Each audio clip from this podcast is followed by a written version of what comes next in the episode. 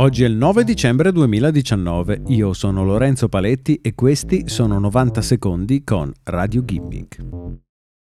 Alla fine dello scorso anno aveva fatto scalpore la notizia di un medico cinese che all'insaputa della comunità aveva modificato il DNA di due gemelle utilizzando CRISPR, la tecnica di editing genetico semplice ed economica che può essere eseguita a basso prezzo. Le bambine sono state rese immuni al virus dell'HIV, cui era affetto uno dei loro genitori.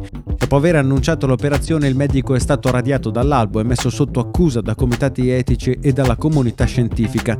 Le due bambine sono state i primi feti geneticamente modificati con CRISPR. L'immunità all'HIV è stata generata nel feto delle gemelle inserendo il tramite CRISPR una mutazione al gene CCR5. Il problema, sostengono ricercatori dell'MIT, è che questa modifica potrebbe avere prodotto altre alterazioni al DNA delle bambine.